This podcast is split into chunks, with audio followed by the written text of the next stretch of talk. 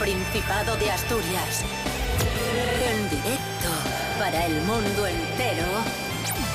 Aquí comienza Desayuno con Liantes. Su amigo y vecino, David Rionda. Hola, hola, ¿qué tal amigos? Muy buenos días. Hoy es miércoles 30 de noviembre de 2022. Queridos asturianos, queridas asturianas, arranca Desayuno con Liantes. maravilloso. Ahí está. Pablo BH, buenos días. Buenos días. Espera que me. Ahora, buenos días, que es que pensaba que tenía el micro mal puesto. ¿Qué tal? ¿Cómo estáis? Ya, ya estamos casi empezando diciembre, ¿eh? Efectivamente, sí, es un, es un hecho en el que no había reparado. Bueno, pues se llama Messi. Llevan existiendo un montón de tiempo, David. buenos días, Asturias. Rubén Morillo, buenos días. Buenos días, David Rionda. Buenos días, Pablo BH. Y buenos días a todos y todas. ¿Qué pronóstico tendremos? eh, ¿Qué pronóstico del tiempo tendremos? Perdón. ¿Qué? ¿Qué tiempo tendremos ¿Qué? hoy? ¿Pero qué, pero qué te pasa? ¿Qué tiempo tendremos hoy en Asturias? Ah, era voz así. Así, Ceci. Muy bien imp- impostada. Pues hoy tendremos nubes, algún ratín de lluvias, pero en principio nubes, día encapotado. Y va a hacer frisquín.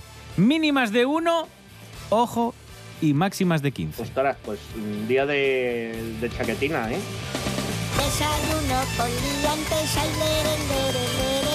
Desayuno con liantes, ay, lere, lere, lere. Desayuno con liantes, ay, lere, lere.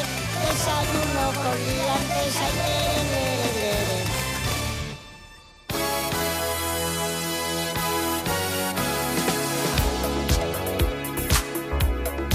Hoy hace 40 años que Michael Jackson presentaba Thriller, el disco más vendido de la historia de la música. Oh, yeah. Hola. Thriller Night, Squacky Back to Me and Everybody Back Tonight. Thriller de Michael Jackson, auténtico mito Michael Jackson y este trabajo un auténtico icono de la música pop que revolucionó la música, que revolucionó el mundo de los videoclips, que bueno, tremendo. Rubén Morillo, Sí. tenemos curiosidades sobre este, este disco Thriller que, que, bueno, poco se puede decir de, de este disco. Sí, sobre todo de la canción de Thriller, un eh, icono de, de la música de todos los tiempos. Tan solo 24 años tenía Michael Jackson cuando grabó con Quincy Jones Thriller, que ¿cuánto creéis que duró el proceso de grabación? De solo la canción Thriller, ¿eh? No el disco entero. ¿Cuánto duró solo grabar Thriller? Eh, A ver, Yo Pablo. voy a decir que un año. ¿Un, año? ¿Para una canción? Joder, ¿tú, Hombre, David, es que ¿cuánto, Michael Jackson era. Cuánto crees, David, que, que tardaron en grabar? Hombre, si dices que tardaron mucho, es que tardaron mucho, dos meses. Eh, ocho semanas. Son- casi, sí, casi. bueno, Bueno, dos más o menos, sí, sí, sí, sí. Dos meses, sí, sí, acertaste. Jope, ¿por qué solo me llamáis para hacerme preguntas y quedar mal? Esto no mola, tío.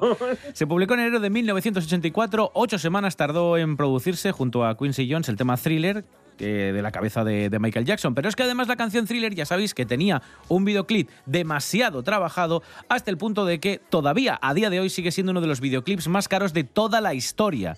¿Vale? Eh, costaba tantísimo dinero que durante el rodaje todos los días los productores decían, por favor, vamos a intentar abaratar los costes. Si cambiamos esas luces, si cambiamos este fondo, oye, si nos ahorramos estas máquinas de humo, y decían, Michael, no, no, no, no, no. Tiene que ser así, que así No, está en mi cabeza y así va a triunfar. Bueno, pues sí. Por cierto, eh, no fue la primera opción el título. Thriller, no se iba a llamar Thriller, ¿vale? Originalmente Michael Jackson pensó en llamar al álbum Starlight, pero gracias a la opinión y las ideas de Rod Temperton, que De- era un miembro de la famosa banda Perdona, Heatwave, perdona, que- perdona que te interrumpa, ¿Qué pasó? Rubén Morillo. De hecho, creo que en YouTube puedes encontrar la versión de Thriller con, Michael Jackson, nombre, ¿no? con Michael Jackson cantando starlight,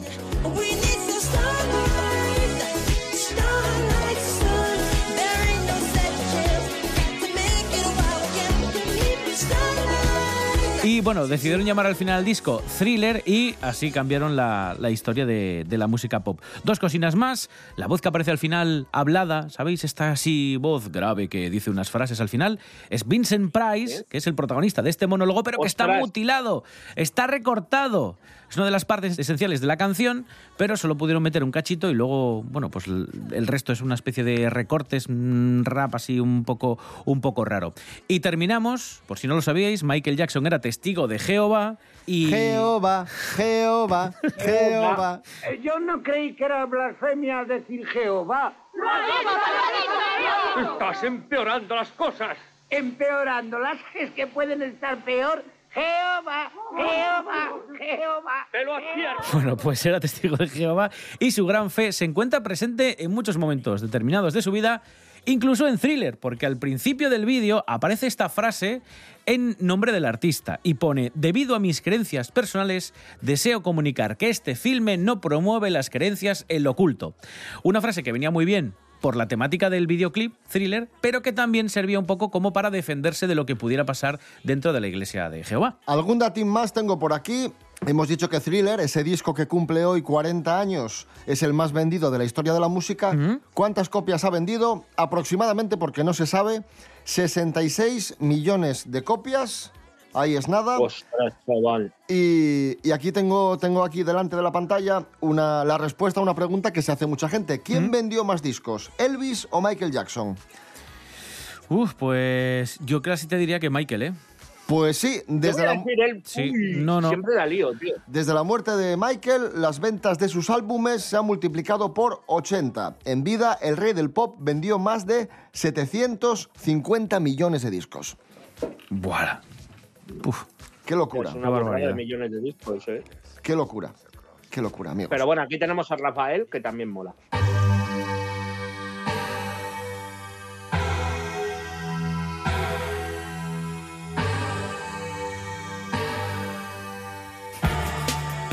Como sabéis, eh, Michael Jackson nos dejó en el año 2009. Falleció en circunstancias un tanto extrañas. Eh, la causa principal es una, una sobredosis de medicamentos. Pero hay un hombre, hay un hombre en la red, un investigador privado, que pone, que pone en no. duda, sí, que pone en duda que Michael Jackson muriese accidentalmente. Él considera que Michael Jackson fue asesinado. Se trata de Alberto Canosa. ¡Bien! Alberto Canosa, el, con- el mayor conspiranoico de Internet, el hombre que cree que en la cara oculta de la luna están los aviones del 11S Sí. o que hay gigantes en rocas, Hombre. asegura que Michael Jackson fue asesinado por los Illuminatis. Vale. No Illuminati, y él dice Illuminatis. Porque son varios. Hombre, Sí. es que claro, era más de uno. Claro, claro. Pero vamos a responder a la primera pregunta.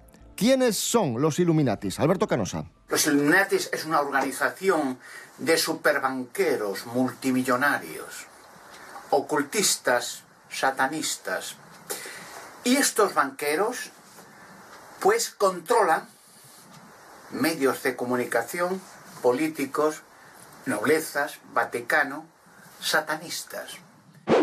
Bueno, Pues ya está, pues ya Que no estaría, con- ahí Que está. no controlan los Illuminati, macho. Todo, todo, lo controlan todo. ya lo tengo claro. Los Illuminatis controlan el mercado de la música y cuando Michael Jackson empieza a despuntar, se ponen en contacto con él y le prometen una carrera de, de éxito. Vamos a escuchar a Alberto Canosa. De momento, Michael Jackson aceptó las condiciones, firmó el contrato y automáticamente, separándole del grupo de los hermanos Jackson, pues rápidamente le dieron partituras, le promocionaron conciertos, discos, pero siempre las partituras se las daban lo que tenía que cantar y bailar y vestir los Illuminatis.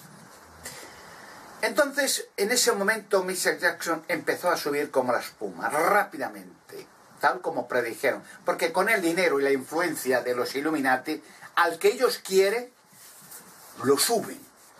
Y al que ellos quieren, lo hunden.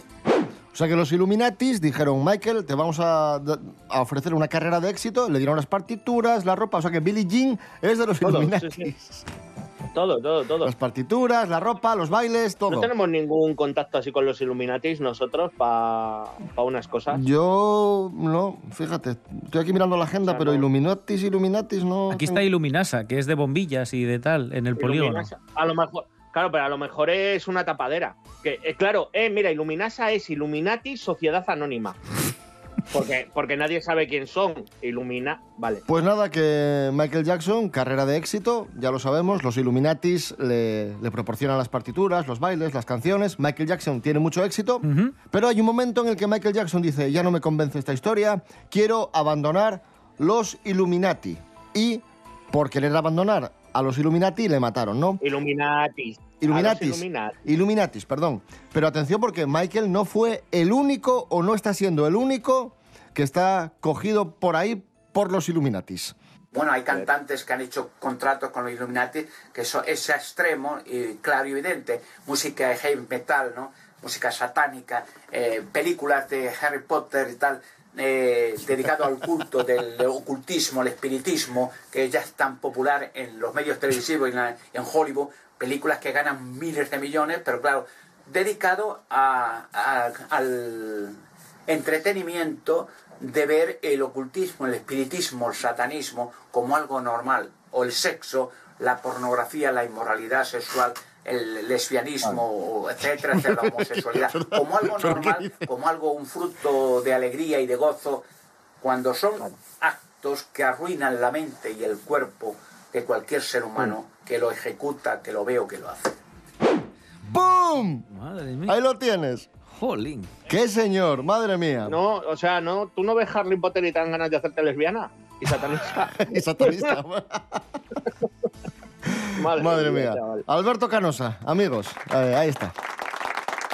Bueno, lo mejor de Michael Jackson fue la música que nos dejó, que son canciones que tienen 40 años pero siguen sonando como el primer día y son una auténtica maravilla, son tesoros. Escuchamos a Michael Jackson, Billie Jean.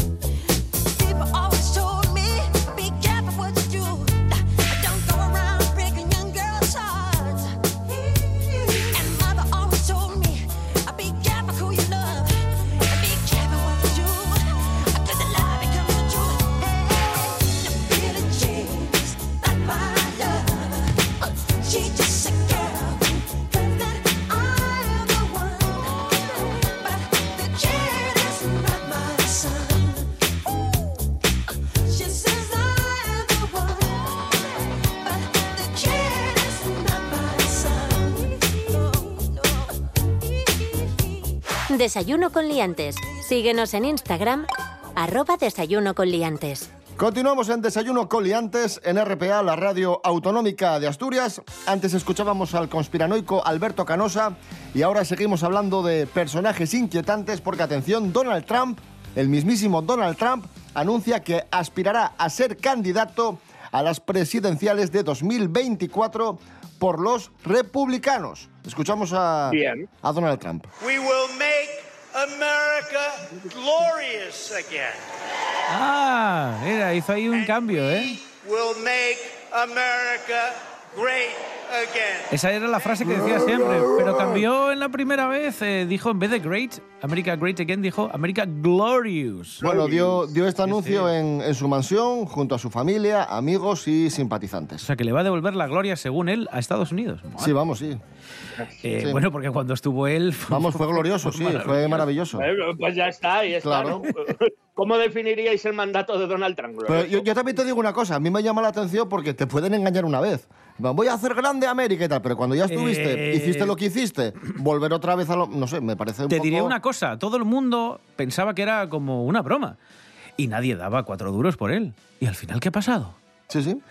Bueno, pues ahí está la historia. Eh, y el ser humano también te digo que es el único animal que tropieza varias veces con la misma Sí, piedra. sí, yo, vamos, no descarto en absoluto que si este hombre Por- por es el digo. candidato, vuelva a ganar. No, no lo descarto para nada. Poca broma. Cosas más Mira, raras yo han lo tengo súper claro, ¿eh? Sí, sí, sí, O sea, Y, y estoy totalmente seguro que, que hay gente que se ha alegrado. En plan de, hostia, menos mal que vuelve porque esto era un, un lupanar.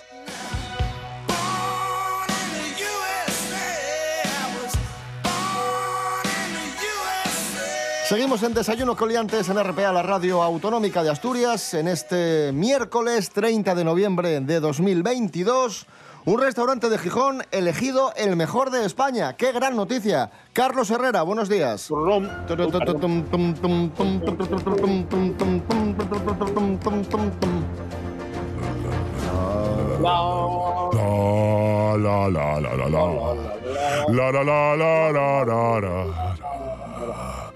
La. ¿Han notado un timbre diferente en mi voz? Estoy yendo a clases de canto. Bueno, pues sí, estamos hablando del restaurante Kraken Art Food que está en el Biopark, en el acuario de Gijón, y que dirige mi amiga, la maravillosa Lara Róguez, y que pues ha recibido el premio a mejor restaurante de la revista Club del Gourmet 2023. ¿eh? Y por cierto, este restaurante cocina todo sin carne. ¿eh? Su propuesta, pues apuesta por sabores de mar, productos de temporada, solo pescados, mariscos y algas. Y en sus fogones, como digo, los protagonistas son sobre todo los pescados. Incluso plancton, ¿eh? que es lo que comen los peces, pues también se lo sirven allí. Bueno, tiene una amplia trayectoria, por eso se lo merece mi amiga Lara, ¿eh? porque ya había tenido el premio Chef del Año de la Asociación World Chefs, o sea, Chefs del Mundo, y había participado en la selección española de cocina profesional. ¿eh? Y fue candidata a cocinera revelación en Madrid Fusión. ¿Qué les parece? Pues Una una- crack. una- un aplauso se merece, ¿no? Una como poco. Como poco, claro que sí. Bueno, pues a esta propuesta marina, yo pa- paré quieto. Perdón. A esta propuesta marina eh, del restaurante Kraken, si algún día deciden incluir carne, me pueden llamar para elaborar el menú. Porque yo tengo amplia experiencia en lo que viene siendo jamón. ¿En qué? En jamón. No, no, no, no lo Jamón, jamón, mom.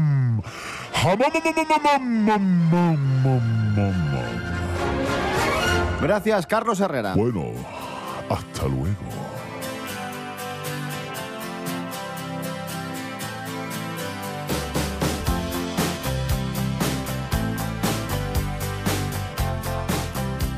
Y continuamos hablando de gastronomía en Desayuno Coliantes. Eh, Rubén Morillo ha buscado los restaurantes asturianos con mejores reseñas. Os vais a sorprender porque si atendemos a las valoraciones que hacemos los clientes y que podemos puntuar en TripAdvisor, si ahora mismo vais a TripAdvisor y pones restaurantes Asturias, sale en una lista. Y voy, os voy a decir los cuatro primeros. Y me ha sorprendido A ver. muchísimo el primero porque yo lo conozco y no es el típico bar de estrella Michelin. Es una sidrería de barrio. Y en concreto es del barrio de David. Sí, yo soy asiduo. Y es la sidrería alterna, con 1.434 opiniones. Está en el puesto número uno de TripAdvisor como sitios para poder tomar algo y comer aquí en el Principado. Está en la calle Puerto Pajares 9 de Oviedo. Si queréis ir a Ya pegar que a David, tenemos a David aquí, podéis ir a- allí a ver si lo encontráis. Ya que van a la alterna, mejor que vayan a comer algo y a tomar una sidra. Pero bueno, si me encontráis y me queréis pegar, pues mira, eso que os lleváis también. Pero está muy bien, o sea, eh, hace honor, o sea, este primer puesto en TripAdvisor tiene, tiene razón, porque es un sitio que está muy, muy bien. En segundo lugar está la sidrería Pichote, que también está en Oviedo. En el puesto número 3 está el Ronda 14, esto es en Avilés. Y en el puesto número 4 aparece el primer estrella Michelin, que es Casa Gerardo, ¿vale? Que está en Prendes, en Carreño, ya lo sabéis. Y en el puesto número 5 está el Tierras Tour de Gascona, ¿vale? Que es muy, ¿Cuál muy de ellos? El de Gascona.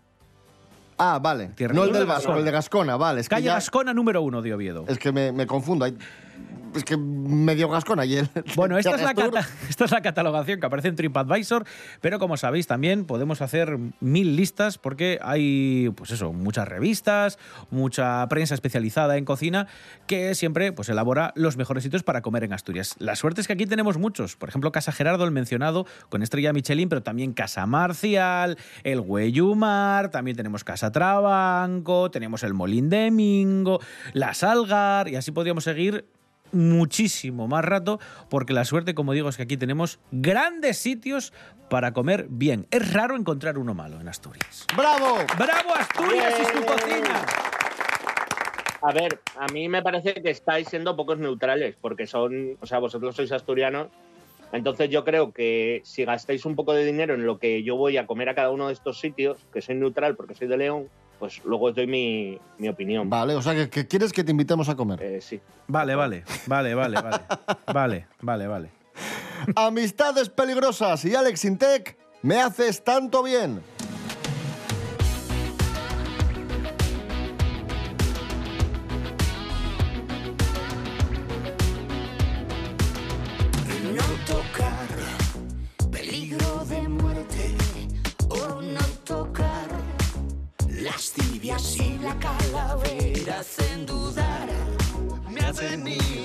Allá, verte correr, verte pedirme más.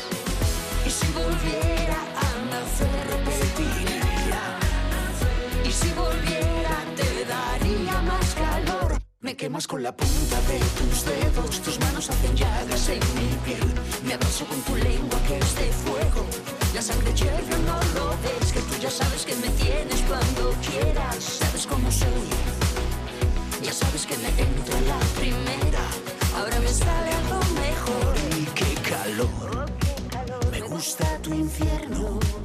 Oh, qué calor. Echa más leña al fuego que es abrasador. Ahora está dentro de mí, me hace sudar, me hace volver a ti. Y si volviera a nacer, repetiría. Y si volviera, te daría más calor. Me quemas con la punta de tus dedos, tus manos hacen llagas en mi piel.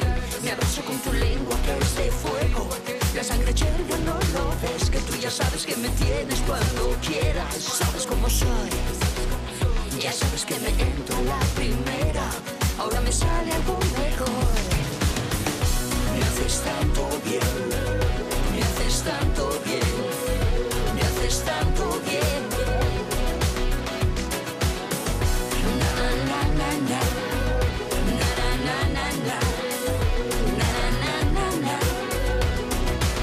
De- de- de- desayuno con liantes. Continuamos en Desayuno Coliantes en RPA, la radio del Principado de Asturias, radio autonómica, en este miércoles 30 de noviembre de 2022. Noticia que nos ha impactado mucho. El actor Chris Hemsworth eh, ha anunciado que se retira temporalmente de la actuación tras anunciar que tiene un mayor riesgo de desarrollar la enfermedad de Alzheimer. No es que padezca Alzheimer, Sí. sino que estaba eh, grabando una serie documental para Disney Plus y, y gracias a esa serie descubrió que tiene una mayor probabilidad genética de desarrollar eh, la enfermedad de Alzheimer. Tiene dos copias del gen del gen APOE7 del gen APOE4, una de su madre y otra de su padre, lo que hace entre 8 y 10 veces más propenso, le hace 8 y 10 veces más propenso a desarrollar Alzheimer. Bueno, para los que no sepan quién es Chris Hemsworth, hay que decir que es Thor, El actor de Thor, marido del Zapataki. es Zapataki. O sea, porque yo creo que la gente, si le dices Thor, mejor, porque a mí me dices Chris Hemsworth, digo, vale. A mí me parece muy inteligente lo que ha hecho, ¿eh? Y se retira temporalmente porque quiere pasar más tiempo con su familia. Claro, claro. Es que me parece. eh, También es cierto que se lo puede permitir. Claro, pero, no- pero entiendo que si se lo puede permitir y viendo, pues eso, lo que le marcan eh, este tipo de denominadores genéticos, ¿no? Marcadores genéticos, cuando te haces este tipo de, de pruebas, el que pueda acceder a ellas, pues me parece bien. Por lo que pueda pasar, pues eso, estar el mayor tiempo posible con tu familia. Hombre, yo creo que estas pruebas molaría que se pudieran hacer a todo el mundo, ¿no? Pues sí. Para que... Pues sí. Para prevenir, claro. Eh, buena decisión, buena decisión. Y a continuación vamos a hablar de otro actor, también otro portento físico, otro actor que también tiene un cuerpo impresionante y que tuvo mucho éxito. en los Cañita años- brava. No, cuerpo impresionante, he dicho. Porque actor, por supuesto que es. Eh, lo vamos a hacer con Miguel Ángel Muñiz, Jimmy Pepín. Oye, Pepín. Jimmy Pepín. Jimmy Pepín. Hoy, Conan el Destructor. Dame comida para que tenga fuerzas cuando lleguen los lobos. No dejes que muera de hambre, sino en combate. ¿Quién eres tú? Soy Subotai, ladrón y arquero.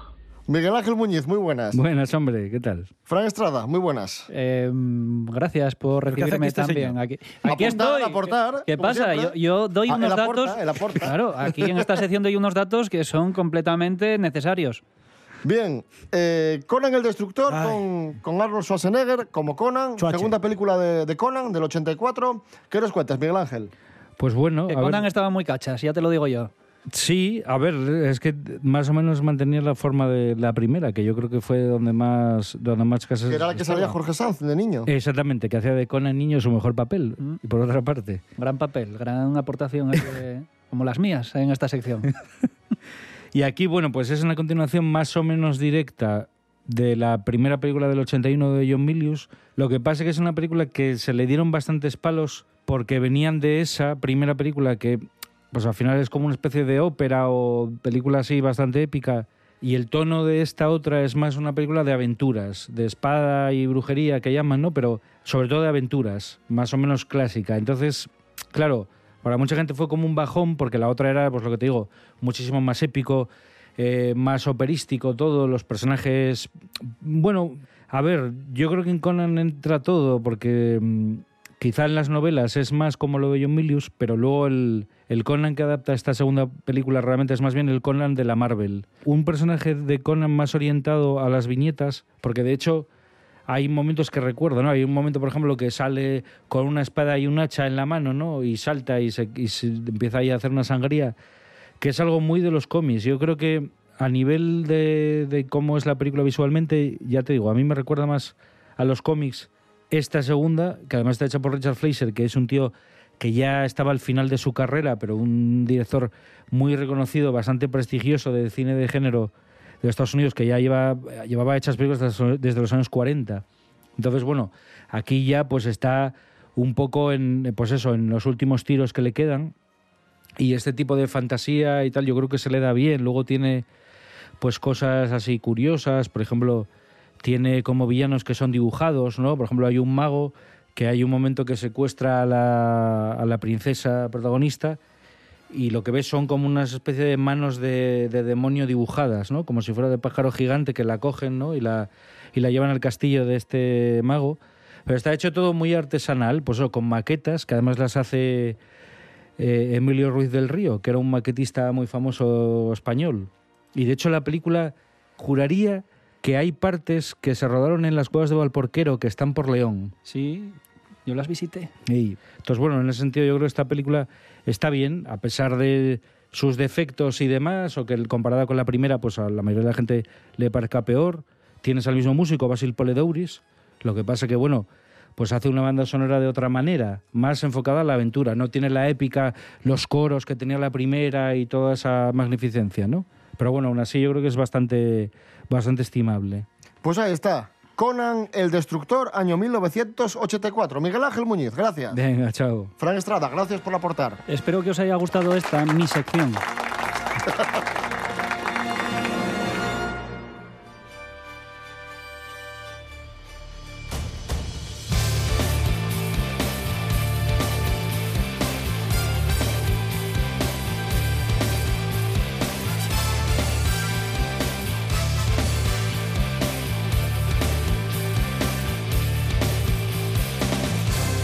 Nos vamos amigos, amigas, volvemos mañana jueves a las seis y media de la mañana. Rubén Morillo. David Rionda. Hasta mañana. Hasta mañana. Pablo BH, hasta mañana. Hasta mañana y mi sueño de hoy es que Donald Trump se presente a presidente de la, del Principado de Asturias. No, por Dios. Por favor.